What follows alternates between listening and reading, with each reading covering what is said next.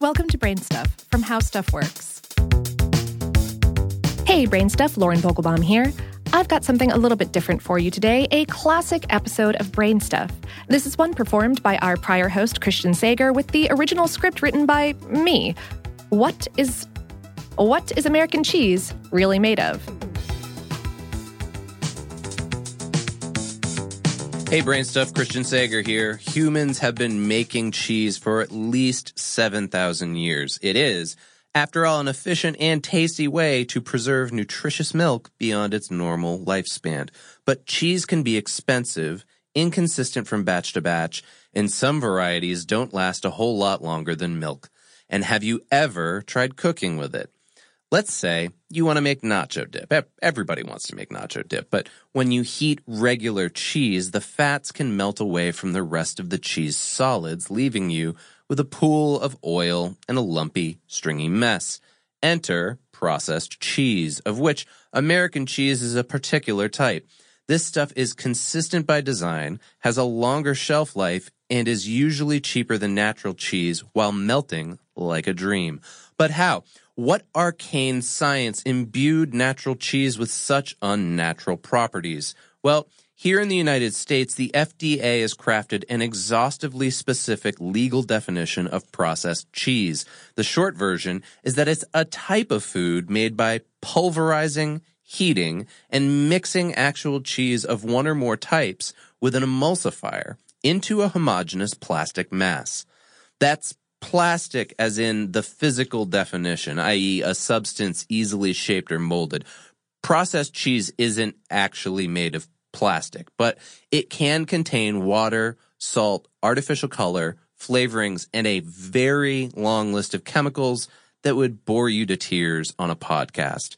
The key to processed cheese smoothness is the emulsifying agents. An emulsion is a mixture of two liquids that don't usually mix, like oil and water.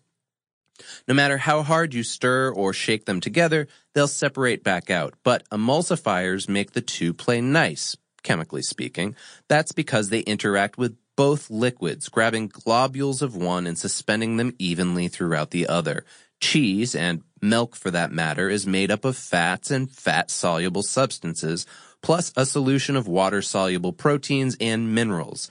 The added emulsifiers keep them blended together even when they're heated. The other optional ingredients are texture and flavor enhancers, preservatives, and cheese making shortcuts designed to speed the manufacturing process along. It's science cheese, everybody, but as long as the finished cheese has moisture, fat, and pH levels that closely resemble those of its actual cheese ingredients, the stuff can legally be called, quote, pasteurized processed cheese. And if it's made from cheddar, washed curd, Colby, or granular cheese, it can be called American cheese.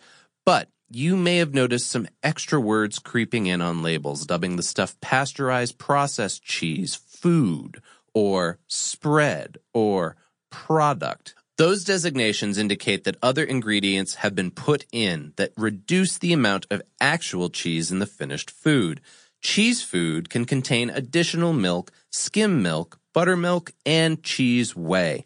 These lower the cost and increase the meltiness. And that's not a real word, but cheese food must have moisture, fat, and pH levels that are close to natural cheese and cheese product can throw those rules right out the window. And cheese spread may have added moisture, sweeteners, starches, and moisture binding gums or hydrocolloids to optimize spreadability.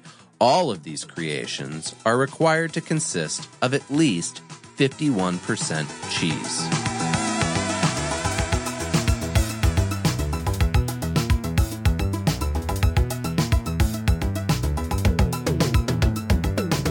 Today's episode was produced by Tyler Klang. I wanted to share this one with you because it's one of my old favorites, and I went on an entire cheese obsession month after writing it. It was written for our video series of Brain Stuff, which appeared on YouTube, where it was performed by Jonathan Strickland. Uh, if you would like to hear a little bit more about cheese, I have a whole show about food that also kind of developed after my cheese obsession called Food Stuff, available wherever you find your podcasts.